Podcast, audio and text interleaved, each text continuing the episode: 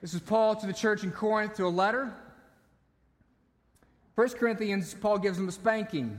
It's a pretty tough letter. 2 Corinthians, though, God has done great work in the church in Corinth, and now he is calling them and asking them to take part in gospel ministry around the world. We come to chapter 9. The point is this, Paul says whoever sows sparingly will also reap sparingly, and whoever sows bountifully will also reap bountifully. Each one must give as he has decided in his heart, not reluctantly or under compulsion, for God loves a cheerful giver. And God is able to make all grace abound to you, so that having all sufficiency in all things at all times, you may abound in every good work. As it is written, He has distributed freely, He has given to the poor, His righteousness endures forever. Verse 10 He who supplies seed to the sower and bread for food will supply and multiply, multiply your seed for sowing and increase the harvest of your righteousness. You will be enriched in every way to be generous in every way, which through us will produce thanksgiving to God. For the ministry of this service is not only supplying the needs of the servants, but is also overflowing in me thanksgivings to God. By their approval of this service, they will glorify God because of your submission that comes from your confession of the gospel of Christ and the generosity of your contribution for them and for all others, while they long for you and pray for you because of the surpassing grace of God upon you. And finally, in verse 15, thanks be to God for his inexpressible gift. Praise be to God for his great word this morning. Well, you may have uh, noticed as I read through that that there's a particular theme that comes up in this text which is generosity. That is the mark and a significant mark of a Christian. And listen, if you're here this morning and you, the pastor, you know, there's a couple, there's a couple talks, a couple sermons that we have to do a couple times a year, and everyone groans. It's evangelism, prayer, and, and, and giving. And everyone kind of goes, Yes, Pastor, I know. I'm supposed to be doing this. Why do we have to talk about this? Well, because the Bible talks about it a lot. In fact, it goes so far to say that there is, there, you will experience no significant spiritual growth unless you put your money and your attitude into God's hands and, surrender this aspect in this area of your life and let Him do with it what He may. Let's see, for so often, like you take the doctor is a good illustration. You go to the doctor and you say, Doctor, I've got these symptoms and these issues. And the doctor begins to ask you questions. Like, are you under a lot of stress? And are you getting enough sleep? And tell me about your work life. And you go, Doctor, doctor, doctor, hold on. Your job is the physical. You let me worry about the emotional and the vocational. Well, why does he have to ask about those things? Well, because they're all interconnected. You can't simply just stay with one area. God says, if you want to come to me and you want me to do work in your marriage, you want me to do work in your vocation, you want me to do work in your life to change you, I have to have all aspects of your life, not just some. And as God and as King in your life, we have to talk about your money. Unless you're willing to talk about your money, there's not going to be a whole lot of change as a Christian. Now, okay, so I want to say this. Now, this is, this is for you church people, this sermon this morning.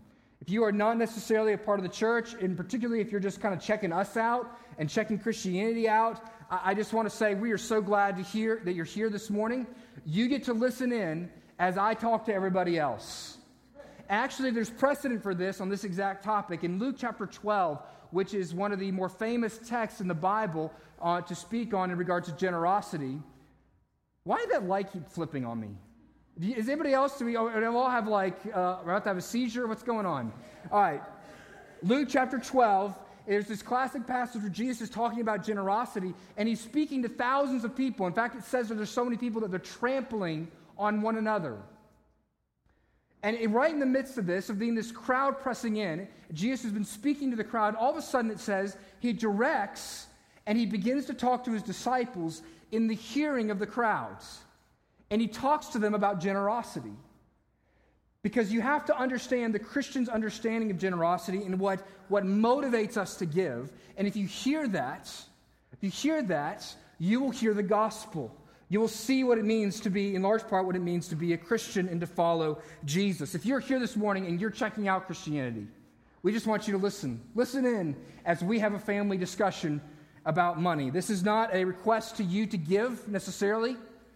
Listen, God requests something of you. At first, it's not your money, it's from something far more than that. It's your heart and your life. And then what falls from that is your money. So hopefully this morning you hear about why he is worthy for him to give you, get for you to give him your life. Listen, I want to be brief this morning because I have some special things I want to address at the end that are specific to our church. So I want to dive into it. Two points this morning. First, I want to look at the character of our generosity from 2 Corinthians 9. The character of our generosity. As Christians, we're to be generous. In the context of 2 Corinthians chapter 9 is this is Paul is writing to churches and he is visiting various churches as he goes around to the various areas where he has planted churches and he is going to them and he is raising funds to send back to the church in Jerusalem because there is a great famine that has gone on in that area around Jerusalem and Judea. And the church is greatly suffering and is having a difficult time both doing ministry, but even caring for those in the church with their very basic needs like food and shelter. And so Paul is going to some of the areas around where he has planted churches, and he is raising money to send back to the Jerusalem church. He goes to places like Corinth, which is a wealthy seaside community, which there's lots of money in that area because of the shipping and the, tra- the, the commerce that went on there. And so he is coming to them and asking them now to be ones who would give towards the church in Jerusalem for their care. And Paul shares with us here in his command to give and his call to give he gives us two aspects of what the, the character of our giving is to look like. And really, what he does is he juxtaposes the ways we give. The first juxtaposition is he compares we are to be bountiful in our giving versus sparing in our giving. Bountiful versus sparing. Verse 6, he points this out. He says, Whoever sows sparingly will also reap sparingly, and whoever sows bountifully will also reap bountifully. Uh, what does this mean? Well, the point that Paul is doing, making here is he's making a picture from the farming community, and the principle here should be rather clear. If you sow, if you throw out fewer seeds, you're by nature going to probably have less fruits. And so the principle is throw out all the seed that you have. Don't begrudge throwing seed out. The farmer doesn't take his bag and go, I'm going to save these seeds over here just because I like to have seeds. Seeds are no good in the barn. The, the, farmer will go out and be liberal in the way in which he spreads the seed out. He is giving. So the more he sows, the more harvest that he will have, the more fruit that he will have. And this is the analogy that Paul is making for the Christian life. That the more seed you throw out, whether it be your time, your talents, or your treasures, the more you use those things, the more harvest you will have. Some of you have never led someone to Jesus. You know why? Because you've never shared your faith with anybody. It's hard to produce fruit when you're not spreading the seeds, when you're not sharing the gospel. And much the same way, some of us have very little effect for the kingdom of God, not only in this city, but around the world, because we are not giving generously. Bountif- we're to give bountifully. And bountifully is juxtaposed to the one who gives sparingly. It's interesting here. He assumes still they're going to give. He's talking to good church people, remember? We church people, we give, right? But we give sparingly often. You know, the average church member in America gives 3%. Most people understand that the rule of thumb is 10% is the tithe, which is the Old Testament rule. We'll talk about that in a minute. But 3% is how much the average American evangelical gives. We give sparingly. We do just enough to assuage our guilt. In other words, what we, we don't give from the heart, as Paul calls us to here in a second, but we withhold. We say, I'll give just enough to cross that off the list, and then, then I can feel good about myself. For the first way is you give bountifully, bountifully, not sparingly.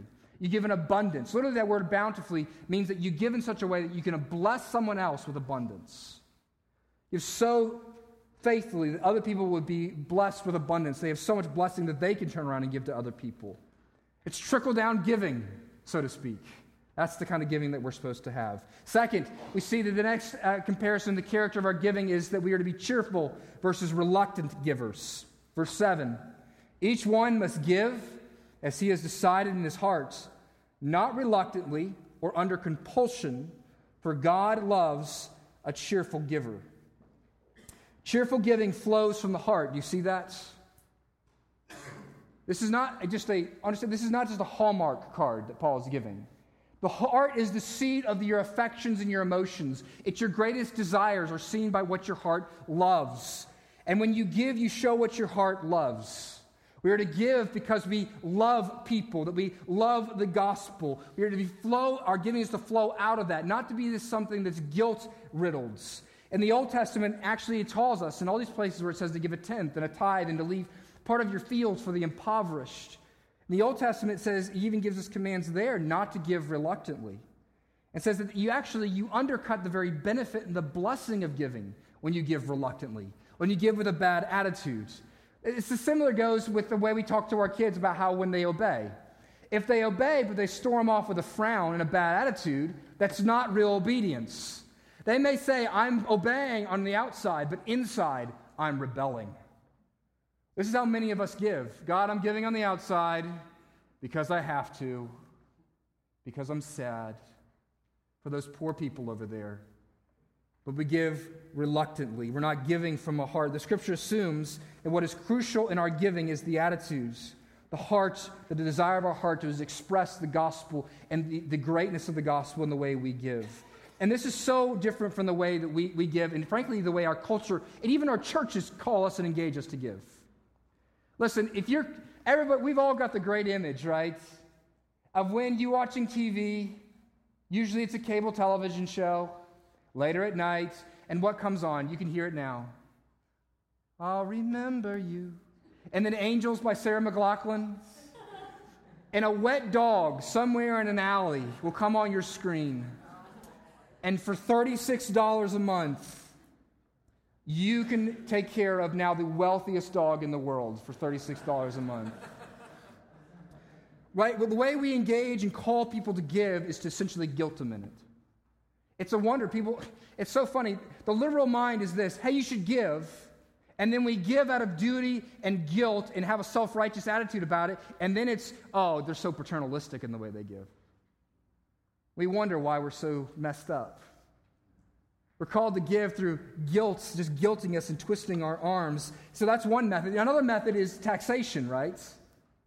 Taxation is the when you are compelled or compulsed to give by the government. Listen, I, I feel like I give plenty of pushback in this church to the conservatives in the room. For you politically conservatives calling you to live in light of the gospel, that the gospel that, that most much of the conservative agenda is not in line with it. But let me push back on some of you liberals who would like to just tax everyone and give everyone else's money away to everybody else. This is not effective for actually drawing people and engaging people to be generous people. It doesn't work. One, you need to re- actually read a study as to how people come out of poverty. Go read the book When Helping Hurts. It does not come from just simply dumping money on people. Second, you need to study efficient practices. You can go to the websites that show the best nonprofits to give to out there. And I guarantee you, the United States government is not the most efficient nonprofit to give to. and third, and actually most importantly to the point in the text, is this is not giving that is done from the heart, it is giving that is done by compulsory taxation. Listen, there may be a place to tax. Governments have a right to care for their people. I think you can see it even in the Old Testament. There was ways in which they essentially had Israelite welfare. But but if we actually want to see significant change in this world, that change does not come from simply forcing people to give. It comes from articulating the gospel so beautifully that people give with the bounty that actually changes the world. So, church, listen, young people who we love who see the world and we have the idealism that, listen, things can change. And if only the government could get involved in these things, that, that okay, you can vote in that way. But I'd also say this the gospel's got to come first. The gospel ultimately is what's going to bring about the change. Gifts given under some sense of external compulsion will always be half hearted at best. And frankly, will usually just create a pendulum swing where people get angry that they've been, their money has been taken from them for so long. The gift giving here that we're called to in Second Corinthians is one where you purpose in your heart. In your heart. It's interesting. He, he says here that it flows from a heart of love, but it's also it's well thought out. It's well, it says, decide in your heart what you're going to give. This whole aspect of like, man, that was a really good song, and so I'm going to drop 20 instead of 10 in the offering plates. It's not the way God calls you to give. He calls you to be purposeful, to be strategic, to give thought to the way in which you give. So, giving bountifully means giving from the heart that wants to share things. It is your delight to share things. The Christian who gives, something has happened in their heart where the basic desire is now to share all that God has given to them. That their perspective on what God has given to them is not that this is mine, but this is God has given this to me in order to give to the world around me. Well, since I don't want to guilt you into giving, what I want to do for the rest of our time is give you the, is give you the reasons and, and correct biblical and gospel motivations to give. Three reasons Paul gives us this morning for generosity. So the call is to give, to give bountifully, to give cheerfully. And there's three reasons, I think, three general reasons that Paul gives us here to give. The first is this the first reason to give is because of the promises of God. The promises of God. So this is looking forward to the future. God promises to be abundant towards, the, towards and enrich those who give. That's the promise here. God promises to be abundant and enrich those who give. I'm going to read verse 8, verse 10, and verse 11. Follow along in your own Bibles. It says this And God is able to make all grace abound to you, so that having all sufficiency in all things at all times, you may abound in every good work. Verse 10 He who supplies seed to the sower and bread for food will supply and multiply your seed for sowing and increase the harvest of your righteousness. You will be enriched in every way to be generous in every way. I'll talk, and just give you here the principles of this promise that are here because it's kind of scattered. Paul, sometimes you kind of go, dude, come on, could you just be a little more clear? You kind of pack in, but you say the same thing, but you say it in three different ways. Just give it to us. The principles of the promise are this the more you sow, the more you will reap new seeds with which to sow more. That's the promise. And this actually, if you go back, this makes sense with the farm illustration, right? In an ancient Near Eastern context, back in the day, in an agricultural society, when they would sow seed, they would not only get fruit in order to eat, but where would they get the seed for next year's crops? From the fruit that they sowed this year. So they take the seeds out of the fruit that they are now eating and they sow it next year. In order to have a crop next year, you have to sow abundantly this year. That's the principle here.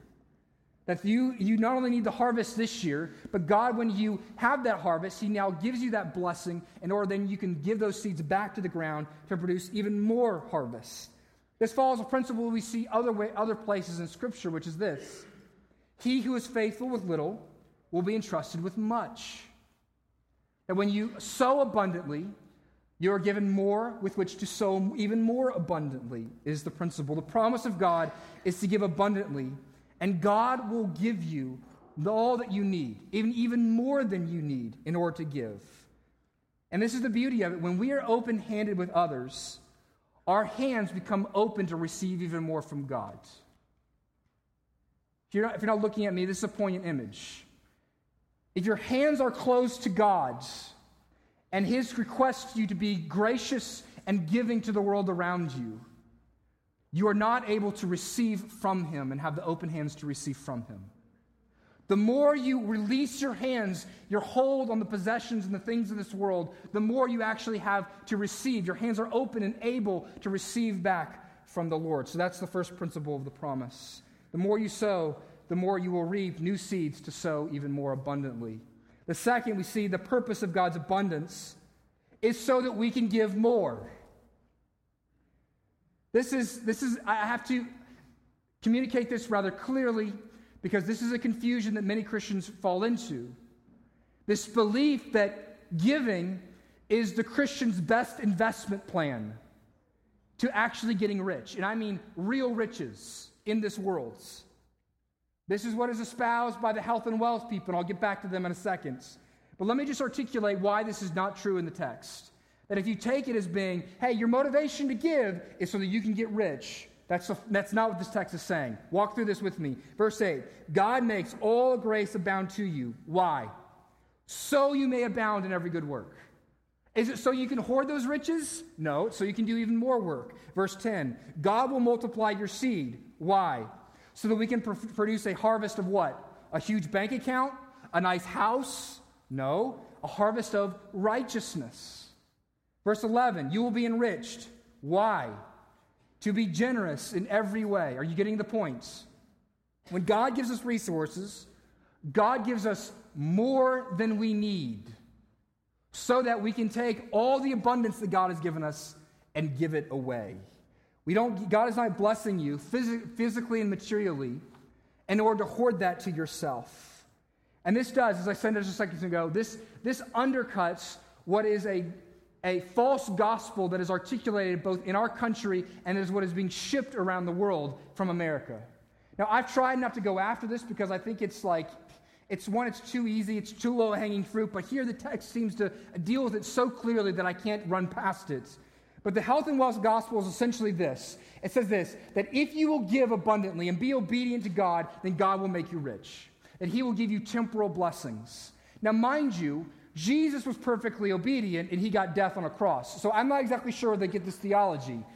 But, but they, they, they, seem to twist the scriptures over and over and over again, and it's names that you are familiar with. Joel Osteen is the most well known one, Creflo Dollar, Kenneth Copeland, or maybe some ones that you're not, you, didn't, you aren't familiar with, or that you are unaware that they were health and wealth preachers. Joyce Meyer is a health and wealth teacher. Hillsong, the church in Australia that produces great music, and their theology and their music seems to be pretty good, but their theology that's preached from their stage stinks.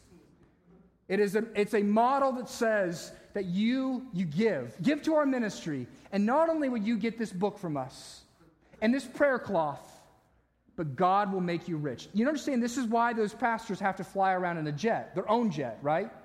It is the proof that they are living out what they are preaching. That we have given so abundantly that look at God, how God has blessed us. And their, in their mindset, they're being righteous by buying a jet for themselves.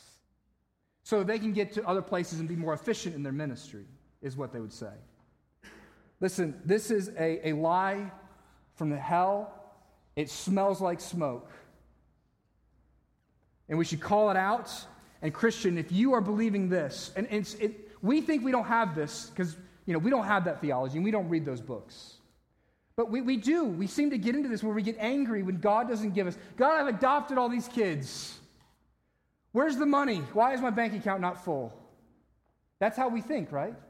God, I shared my faith at my campus. Why am I running out of money? Why don't I have a job right out of school? I'm raising support to go on staff. Where's the money, God? Come on now. Cough it up. This is how we think. But this is, this is anti gospel. This is antithetical. God says, no, if I give you blessings, so use those things to give to others. Third, the third prom- principle in regards to this promise is this that the riches God provides are not always financial. The principle Paul lays out here is similar to the crass economic principle that you see in the world. The rich get richer and the poor get poorer. It's actually kind of the principle at play here that when you're not faithful with little, you have that little taken away, and for those that are faithful with little, you are given more. The generous get richer and the miserly get poorer. A truth, right? We see this in some of the characters, like Dickens' character in Scrooge. Now, Scrooge was financially very wealthy, but he was impoverished where? Relationally. He was rich in regards to money, but he was poor relationally. Listen, you may become very poor in wealth if you give away your money, if you become a generous person, but my guess is you become rich in friends become rich in friends. You become rich in kingdom influence. You become rich in joy in your walk with Jesus. So, the blessings that God gives you is not always financial when you have sown seed abundantly, but often it's in joy in serving Him. Paul assumes in these verses that the most valuable thing about money is that we can use money for kingdom work. That's why he gives it to us. Money, when it is an idol, it owns you. But when you've been set free from money, it becomes the currency of grace. It becomes the currency by which you can be a blessing. God's hands and feet is a blessing to the world. So the first we see the reason to give is because God promises to bless us. The second, the second reason to give is because of God's past provision. So we look at God's future promises of provision, but now we look at God's past provision. God has already been gracious to us, hasn't he? Verse 9, it says it this way as it is written, this is quote from a proverb He has distributed freely, He has given to the poor, His righteousness endures forever. Here's what I want you to see we are called to give bountifully. And the power to give bountifully is when you understand and see that God has given bountifully to you. Did you understand that God didn't just tithe? God doesn't tithe his son, does he? He gives us his all. And is God sparing in the way he gives? Let me just say it very clearly from Romans 8:32. It says this, "He who did not spare his own son, but gave him up for us all, how will he not also with him graciously give us all things?" You want to know why it's true, why God's promise, you can trust God's promise that He will bless you abundantly when you give away your wealth, when you give away your time, when you give away your talents. You, you know how you know that's true? Because God has already given you the most precious thing He had, and that was His Son. He guarantees the promise that we just heard about. God not only gave bountifully, he wasn't Scrooge like in his giving. He gave the fullness of his son, but God also gave cheerfully and joyfully. It says in 2 Corinthians 9, verse 9, right here at the beginning of this text, he distributed freely. And in Luke chapter 12, verse 32, when he's talking about giving your life away for the kingdom of God, he says, Fear not, little flock, for it is your Father's good pleasure to give you the kingdom. God gives us all things. It is the Father's good pleasure to give you the kingdom. God calls you to be a cheerful giver. But the power by which you are motivated to be a cheerful giver is when you see that God is the greatest cheerful giver. He delights, when it says this, when Jesus is going to the cross, to give himself bountifully and abundantly for us. What does it say? For the joy set before him, he endured the cross.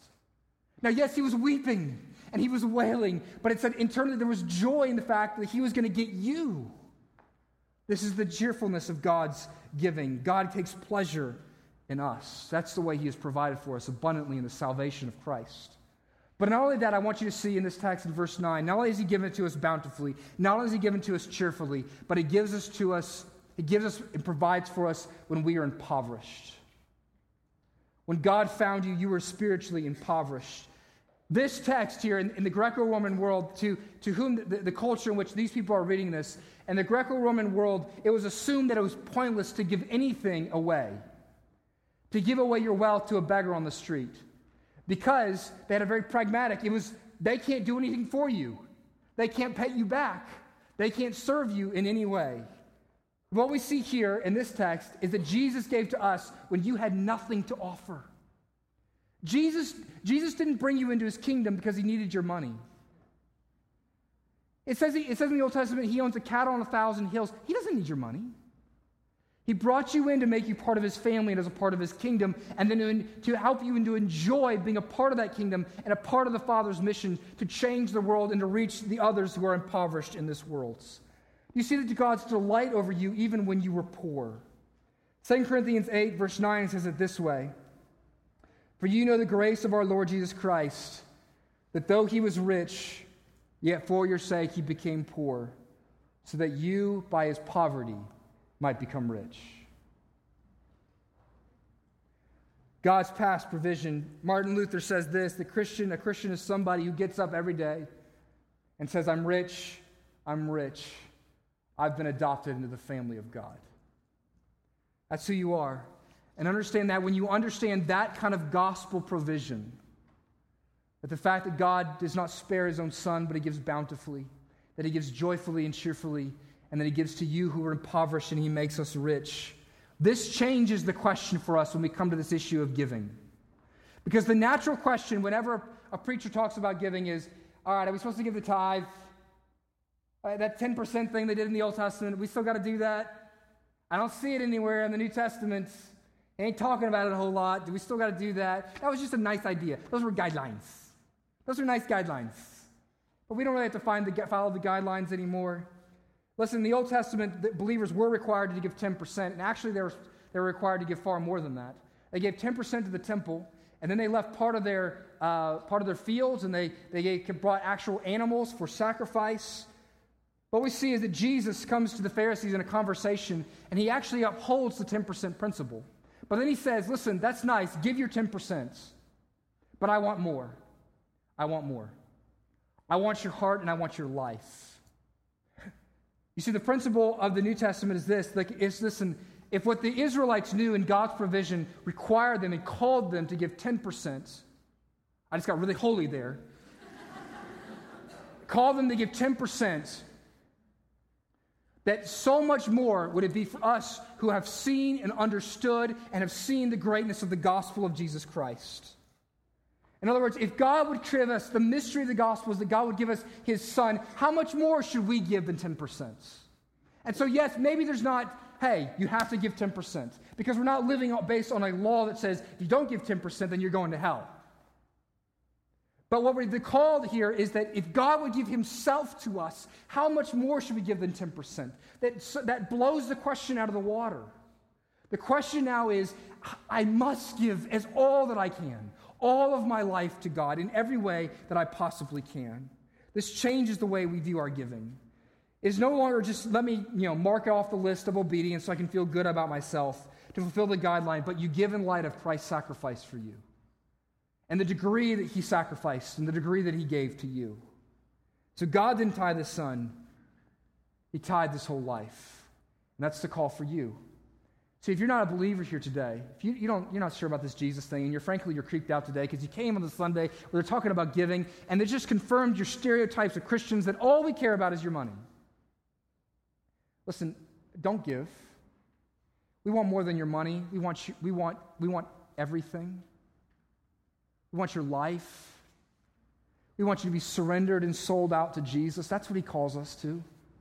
And yes, that probably will involve your money at some point. Well, you see that he comes, and once you see that he is worthy of surrendering your life to him, that if he would care for you this much, that he would lay down his life for you, isn't he one that he's, he's worthy? He's earned the right for you to say, No one else has cared for me like this. No one else has gifted to me like this. Would you give your life to Him? Giving your life to Him, you say it literally God, my life is yours. I have nothing to offer. I come impoverished. I come saying, I, I need nothing but your riches now. Give me your riches, God, so I may be in your family. All right, so we see His future promises as a reason to give, we see His past provision as a reason to give, but also we have the present, and that's the impact of our generosity. One final point God provides us great benefit, great blessings, abundance in wealth and time and talents and treasures for a number of reasons. And Paul gives a number of them here. And I'm just going to run through this quickly. He gives us three. The first is this that God provides for the physical needs, through physical needs through our generosity. The whole context of why Paul is even asking for money is so that the church in Jerusalem can be fed and so they can do ministry. It provides for physical, actual needs. That's why we should give. We should give to care for the brokenhearted, to, to pay for people to get counseling, to restore their marriage, to pay for people to come into God's family, to pay in order to support families who want to adopt, to bring children from all over the world to live here. We, this money, this is very earthy. God uses our finances to care for people. To be the hands and feet of Jesus, He uses our wealth. The second, the impact of our generosity, we see that God unifies people through generosity. It's interesting here. Paul is asking Gentile Christians to give to Jewish Christians. Now, you, you have to understand the dynamic of what's going on in the New Testament. There has been significant debate in the early church as to whether Gentile Christians really belong in the church. And through much, much of Paul's journeys, he goes out and he plants churches amongst the Gentiles. And what happens is Jews from Jerusalem, or Jews who are, who are who even maybe become believers, they say, ah, no, I don't know. They're like second class Christians at best. In fact, this disunity, and yes, yes, this prejudice and racism was so rampant in the church that that's why we had to create deacons. And yet, what do we see here? We see Gentiles who have been prejudiced against by others in the church, by the uptight and self righteous Jewish Christians in the church. Then Paul is saying, Would you give to the Jewish Christians? And he says through this, why? In very, at the very beginning, it's so that they may, so that they may, he calls them to give, so they may be pleased with you, so they may love you. In other words, by giving, you break down walls of hostility. You break down, mean, you, you bring about means of reconciliation and restoration. See, this is how, how Christianity took over the Roman Empire. Roman Empire was off with all its slavery, its infanticide, its corruption, its decadence, its immorality. But Christians changed the world in 300 years. They became the predominant religion in the world. Why? Because they cared for the widows and the orphans. and they broke down the dividing walls of hostility between various ethnic groups. And it changed the world. The third and final reason is this because God gets the glory. Over, I mean, Paul makes it very clear, right? So that they may give thanks to God, so that you may give thanks to God. In verse 13, he caps it off very clearly. By their approval of this service, they will glorify God. The ultimate goal for your generosity is not for you to be praised, not for you to be lauded, not for you to feel good about yourself, but to give glory to your Father. This is not just a service for the poor. This is not just so that we can be a part of something great, although that's, that's wonderful, but it's to give thanks to God in your giving. Alistair Begg, I shared this last week at the foster care lunch. Alistair Begg takes, tells this great story. Some of you are familiar with Alistair Begg. He's a fairly well known preacher, and he's from Scotland. He's got that great Scottish accent, and he, he tells a story about um, going to a nursing home. And every Sunday, the, the, when he was a youth pastor, the senior pastor would take him along to, on Sunday afternoons to go preach at a nursing home. And whenever they'd get up to preach, all the old people would fall asleep immediately. Like, I mean, out. We actually, I had this, I had a guy in my, the previous church where I was at in Brookhaven. He was an older guy. He sat on the, right in the front row, right in the middle. And I mean, you read this, by the time you finished reading the scripture before the sermon, that boy was out and snoring. But so, so Alistair asked pastor, he's like, why do we do this? Every, every Sunday, they come here and they fall asleep. They're not even listening to us. And the old Scottish preacher said, Alistair, Alistair. I can't do a Scottish accent. I think you've forgotten, Alistair. We do it not for them, we do it for him.